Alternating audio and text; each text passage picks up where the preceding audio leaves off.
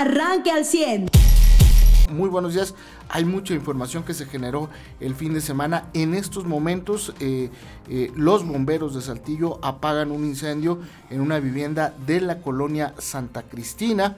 Estas fuertes rachas de viento eh, sumadas al tema de los cohetes, la pirotecnia, generaron por lo menos 25 reportes de incendios durante sábado y domingo y lunes en eh, Saltillo, en la zona conurbada con Ramos Arizpe y Arteaga. En este momento, insisto, los bomberos sofocan un incendio que se registra en una casa habitación de la colonia Santa Cristina, aparentemente sin personas eh, lesionadas o que hayan perdido la vida, pero pues eh, las fuertes rachas de viento serán sin duda alguna un tema durante el día y el llamado es a las personas pues que suelen usar veladoras o que tienen conectadas extensiones eh, mm, de las series navideñas, todas estas cosas, pues que es preferible que las desconecten.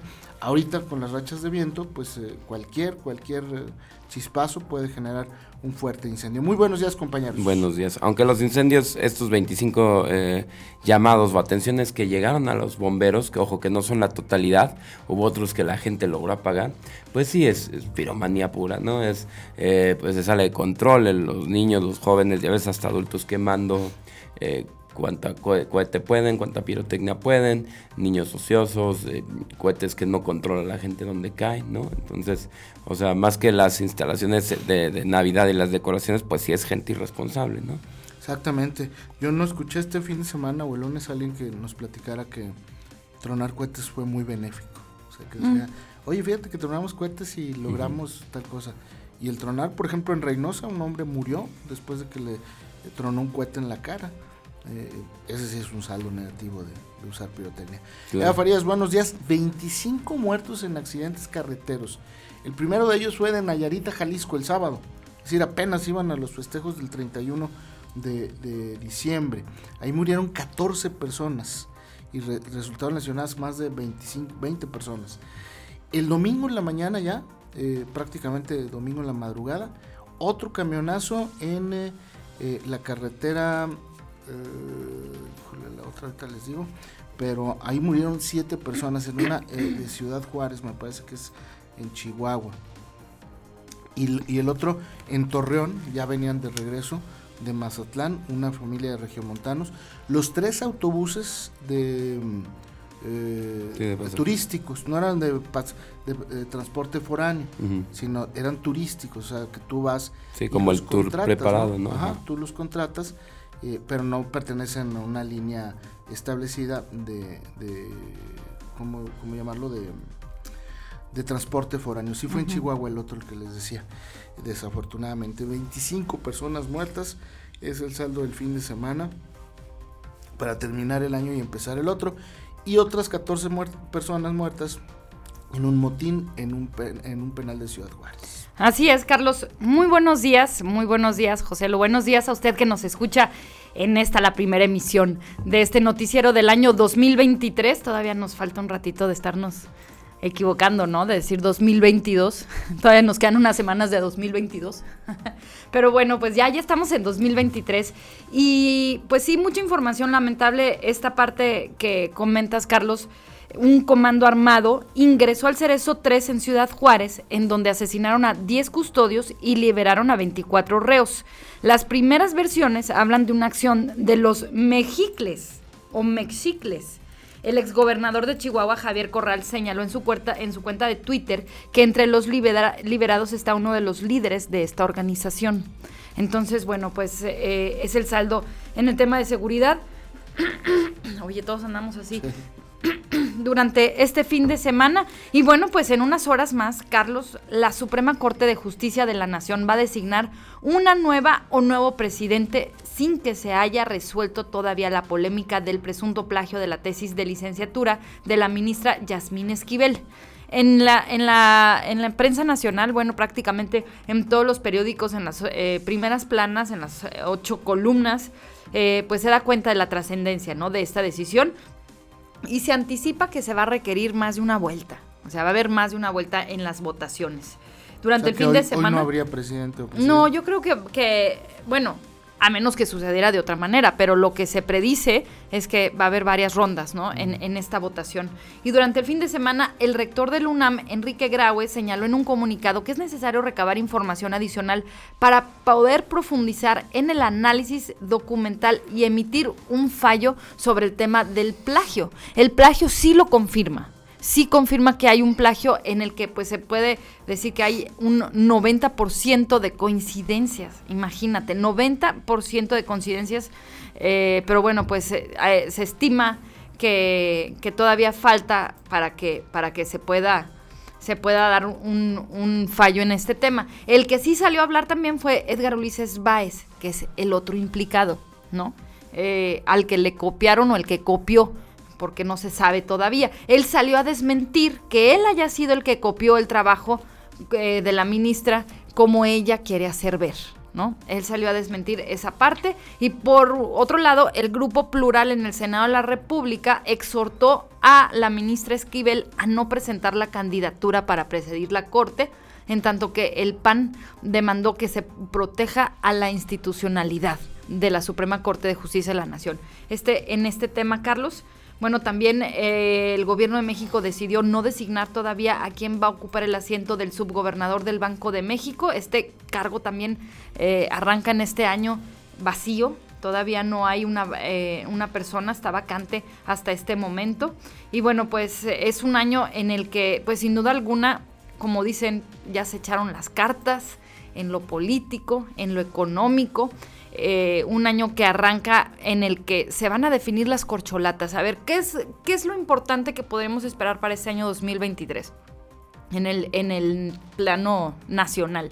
Se definen las corcholatas, ¿no? Para el final del 2023, Morena va a tomar definiciones sobre la elección de su corcholata, como lo han denominado eh, como se les han denominado, ¿no? A los aspirantes a la presidencia de la República, los precandidatos van a tener que renunciar a sus cargos y perfilarse a la encuesta definitiva que va a decidir entre Marcelo Ebrard, Claudia Sheinbaum y Adán Augusto, ¿no? Para para suceder a Andrés Manuel López Obrador. Este año va a ser crítico en el tema de esta decisión, ¿no? es un año de, definiciones en este tema. Sí, pero esas son las corcholatas del presidente, porque eh, Monreal también. Monreal también.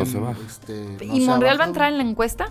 Eh, Esa es la pregunta. Pues tiene que entrar. Digo, porque... porque no, habría razón por la que no entrara, ¿no? Porque incluso él dice que ni siquiera se, se le denomina como una corcholata. Sí, sí, por eso te digo, esas son las corcholatas del presidente, pero habrá aspirantes como el mismo Monreal o Fernández Noroña que se sienten con la capacidad de ser participantes en la. Pero como, me, refiero como al candidato de Morena. No, no, por eso dije, ah, sí, de Morena. Al candidato de Morena. Métete al, a ver referirnos y referirnos a las corcholatas, nos vamos específicamente a los candidatos del presidente. ¿Quieres empezar el año riéndote? Métete al Twitter de Monreal y ve este post que hizo de su calendario. Él le dijo, ni me dejo ni me rajo.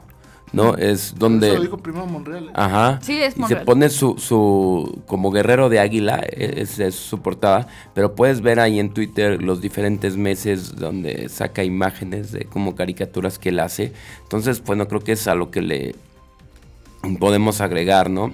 A los un calendario. O sea, le eh, faltaba eso a las corcholatas. Están las corcholatas, él es el carnicero que te reparte su, su, calendario a principio de año o de abarrotes, no sé qué parezca más él. Yo creo que por ser de Zacatecas carnicero. Eh, pues sí, alguien más que se apunte a esta contienda. Y creo que es lo que vamos a ver en Morena, como lo estamos viendo aquí en Coahuila, ¿no? Este, hasta que no sea el último día del registro, nadie se va a bajar, ¿no? Hasta que no sea la pues última posibilidad que tenga. De lo importante que vamos a ver en este año, ¿no? La definición de las corcholatas. Otro de los grandes temas para el 2023. El INE en vilo porque pues hay una elección de nuevos consejeros electorales y nombramiento de un nuevo presidente del Instituto Nacional Electoral. El arbitraje de las elecciones va a cambiar en este año 2023 y la autonomía del instituto pues está en juego mientras que el plan B de la reforma eh, electoral aprobada por la mayoría oficialista en el Congreso va a pasar a la Suprema Corte que justo el día de hoy estará cambiando del presidente, ¿no? Otro de los grandes temas, la energía, la energía a juicio. El 2023 va a ser clave para México en el tema energético, de paso en el comercial, porque pues hay que recordar que estamos todavía en esta mesa, en estos paneles de discusión sobre el Tratado de Libre Comercio, con un especial apartado en el tema de energía. Justo al iniciar el año se espera una visita crucial para nuestro país con el presidente Joe Biden aquí en nuestro país. Va a ser clave para llevar a, a una resolución de este tema o decidir la instauración de un panel de controversias en el tema del Tratado de Libre Comercio. Otro de los grandes temas, pues lo del día de hoy, ¿no? La Suprema Corte de Justicia de la Nación, una decisión clave que arranca en este año con eh, la elección de su nuevo presidente. Y pues hay quienes eh, pues hablan de otros temas importantes, como por ejemplo los Óscares, los mexicanos que están ahí eh, nominados para el Óscar, con cintas como Pinocho de Guillermo del Toro, Bardo de Alejandro González Iñárritu. también, bueno, pues vamos a ver qué va a pasar con el aeropuerto internacional eh, el AIFA o bueno, pues si México puede salir o no de la categoría 2 en materia de seguridad aérea, si es que se logra solventar las deficiencias encontradas por la Administración Federal de Aviación de Estados Unidos o no, y si México se va a quedar así en el número 2 en este, en este, en este tema durante todo el año 2023 y por supuesto lo que nos, lo que nos corresponde, ¿no? La supervivencia del PRI este año en las elecciones a gobernador en el Estado de México y aquí en nuestro estado de Coahuila, dos de las tres gubernaturas que todavía conserva y que van a medir a la oposición y a Morena rumbo a este 2024. La alianza sobre todo será lo importante ahí, ¿no? No va solo el PRI en ninguno de los dos casos. Además, Ayer domingo, José, pues ya inició eh, legal y oficialmente el proceso electoral de este año, aunque comenzó el, año pasado, pero ya el día de ayer el IEC hizo su eh, eh, sesión donde inician este proceso electoral que culmina el 4 de junio, el domingo 4 de junio. Ayer acudieron ahí al IEC los presidentes del PAN, el PRD y el PRI y pues hablaron de la importancia de la alianza, la participación y su presencia pues prácticamente oficializó esta alianza en la que irán seguramente con un solo candidato a la gobernatura y establecerán candidaturas comunes para las diputaciones locales. Ayer inició oficialmente este proceso eh, eh, que pues del otro lado, en el lado, yo creo que van a ser de cuatro a seis candidatos a la gobernatura los que van a salir en la boleta. ¿Por qué digo cuatro? Porque PAN, PRI, PRD van con uno, Morena y PT van con otro. UDC y, Movimiento Ciudadano van con otro y Partido Verde van con otro. Y se registraron dos aspirantes a ser independientes, pero ellos tendrán que juntar las firmas para ver si aparecen esos seis personajes. Si no, por lo, por lo pronto ya tenemos cuatro en la boleta. Sí, cuatro, seguros vamos a tener, claro. Eh, yo sí creo que en los independientes eh, lo logren, vaya, porque pues el IEC ha buscado que sea lo más sencillo, ¿no? Hacerse de, de las firmas. Acuérdense que en Coahuila siguen pidiendo solamente el 1.5 del padrón electoral, que no es mucho.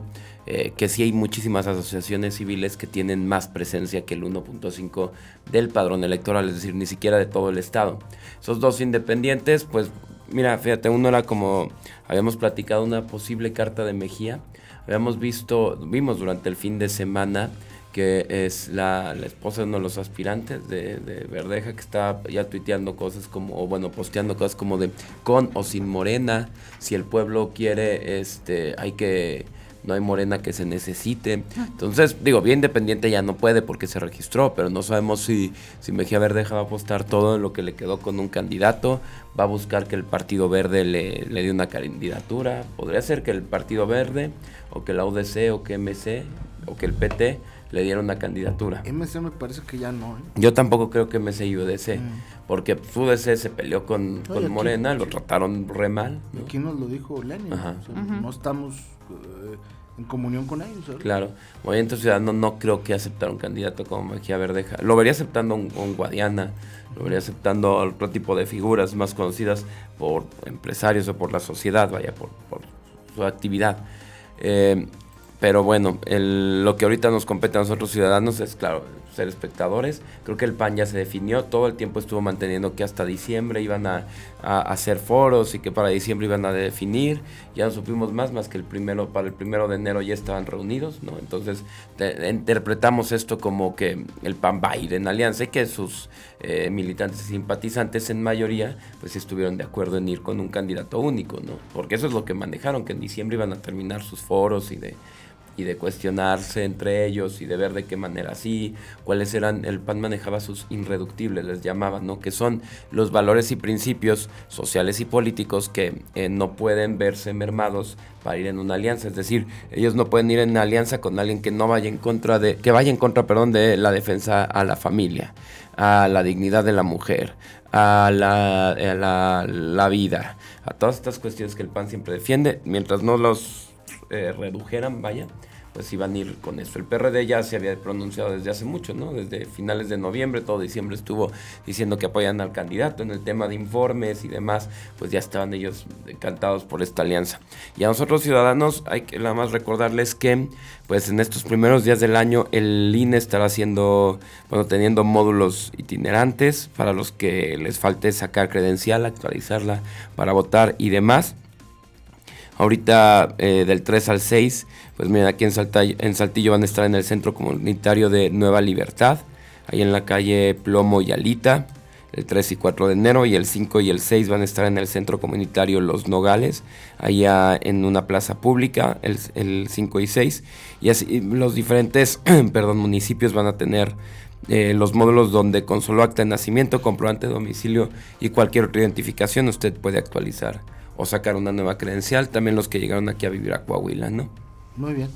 Bien, pues eh, Mariano de Velasco, te saludamos con gusto y con cariño. Muy, buenos días. Feliz año. Gracias, igualmente feliz año para todos. Y en la información local, bueno, obviamente es el inicio de los prediales este, para todos los ciudadanos y eh, por la tradición mucha gente eh, llega y hace fila desde los primeros días, que afortunadamente, por lo que se ve en el pronóstico, pues no van a ser días tan fríos, al menos en esta semana, con las mínimas que pues, no están tan gachas pero que pues son la gente que quiere aprovechar el 15%.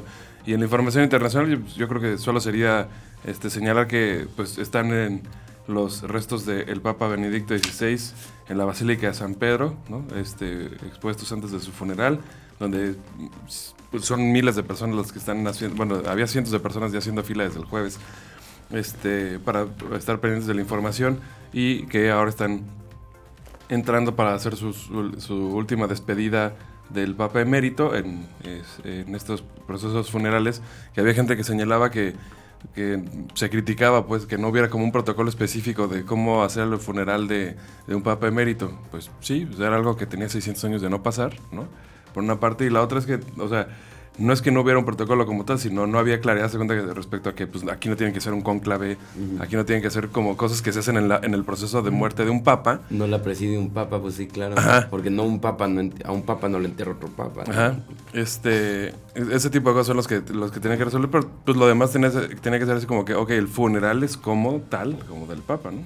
Este, nada más no, este, no tiene que presidir el papa, ni se hace un conclave ni nada, ¿no? Pero, pero bueno, fuera, fuera de eso, pues ya está... Eh, el, eh, descansando, ¿no? Quien, quien, desde el 2005 y hasta, y hasta hoy pues estuvo como papa y luego como papa emérito. El, el último que decidió dejar el cargo de, manera personal, es decir, sin tener que esperar a su muerte como se había hecho hasta Juan Pablo II y antes de él durante 600 años. Y pues así, este, mucha gente decía que, que, es, qué implicaciones o qué puede cambiar esto para la iglesia. Pues así que digamos que operativamente nada, no es, porque había mucha gente que decía, pues, termina una época complicada para, para la iglesia católica. Pues complicada. Ah, complicada cuando los perseguían y mataban. Yo creo que ahorita. sí, no, o sea. Ah, termina, termina la última época en la que, este, digamos que hay una figura eh, del, del, del, de los conservadores o de los tradicionalistas dentro del, del papado, pues sí, termina. Y eso tendrá sus consecuencias, sí. Complicadas, pues no creo que para el papado actual, al contrario complicadas para los católicos, a lo mejor, pero pues no, no digamos que para el proceso administrativo ¿no? de, la, de la jerarquía católica. Muy bien, pues de eso y más vamos a platicar esta mañana. Hoy en los deportes, pues la NFL cerró muy, muy, em, eh, con muchas emociones. Los Bucaneros de Tampa Bay, otra vez Tom Brady, es campeón de su eh, eh, conferencia. Y lo mismo Kansas City, que recibirán pues todos los playoffs en casa. Eh, y el último partido el de anoche, eh, eh, ¿El que gana, gana sí, sor- Sí. sorprende los acereros a los cuervos de Baltimore en los pronósticos. eh, iba un poquito arriba Pittsburgh, pero pues al finalmente, final, eh, hace, finalmente hace válidos los pronósticos. Cargadores de Los Ángeles le gana a, carga- a Los Ángeles Rams, ahí en el Sophie Stadium. Eh, eh, los vikingos pierden contra Green Bay en un partido que nadie esperábamos ese resultado y que Green Bay eh, pues pasa por encima de vikingos. Los eh, halcones marinos de Seattle le ganan a los Jets 23-6. Los Jets comprometen mucho su este, permanencia en los playoffs o posibilidad de llegar a los play- playoffs. San Francisco le gana pues así de panzazo a los Raiders de Oakland, eh, de Las Vegas, perdón, 37-34. Carolina vence a Houston 31-3. Un partidazo el de Cafés de Cleveland contra Washington, por lo menos el medio tiempo. Ya le decía el de Tampa Bay 30-24 le gana a las Panteras de Carolina. Las Águilas de Filadelfia también sorprendidas por los Santos de Nueva Orleans pierden y también comprometen su permanencia en los playoffs. Pero Los- sí, fíjate que, digo, con lo de las águilas, ya entendí por qué ya no la logró Nuevo Orleans ahí. Ah, Porque, sí. O sea, como, quiera con la victoria ya no sí, porque como Leones va contra Packers y quedó con, con racha perdedora, o sea, alguno de ellos dos va a pasar en vez de Nuevo Orleans, Leones o Packers, por puntos. Como ellos dos cierran puntos, no pueden perder los dos, ¿no? Entonces, como ganó Packers y como ganó, y digo, como ganó, eh, perdón, Leones y Packers. Ajá, tenía que haber perdido Leones este y tendría que haber perdido Packers para que... para que pasara Nueva Orleans. Ajá, todo lo demás se dio en los juegos. Ganó Nueva Orleans, perdió este perdió Panteras, pero pues no se dio la última combinación. Sí, que era, era que perdieran osos y perdieran vikingos y eso fue lo que no pasó. Y, ajá, y perdían Packers y perdiera parte Panteras y ganara Nueva Orleans y No, pues No, se pudo. es- si mi abuelita tuviera ruedas volaría. Pero Bien. la fe tuvimos, Charlie. Exactamente. Pero ahora no hay juegos hasta el sábado, entonces. Sí, ya hasta el otro. Hasta el domingo. semana, Hasta el domingo. Serán todos la última fecha. Bien, eh, los gigantes de Nueva York le ganan a, a los Colts de Indianápolis. Miami eh, pierde contra eh, eh, los Patriotas de Nueva Inglaterra en un partido también muy cerrado. Eh, los jefes de Kansas City ganan a los Broncos de Denver en un partido que se le complicó a jefes, pero que al final sacó por tres puntos. Detroit le gana a Chicago, pasa por encima 41-10. Y los halcones de Atlanta, también pasan por encima de los Cardenales de Arizona 20 a 19. Bueno, no por encima, pero sí eh, muy cerca. Y el, eh, el otro resultado, que ya sabemos, los vaqueros que le ganaron a Tennessee. Hoy juegan por la noche. Los, eh, va un partidazo este, van a salir chispas. Bills de Buffalo contra eh, Cincinnati. Ellos pues ya nada más irían por el segundo lugar de la americana. Pero los dos tienen posibilidades. ¿Y por qué sería importante? Porque podrían recibir una buena parte de los playoffs en casa. Es parte de lo que le vamos a informar en los deportes también con el Meni de León. Usted ya está informado. Pero puedes seguir recibiendo los acontecimientos más importantes en nuestras redes sociales. Nuestras páginas de Facebook son Carlos Caldito Aguilar, José Lo de Velasco y Mariano de Velasco. Al 100.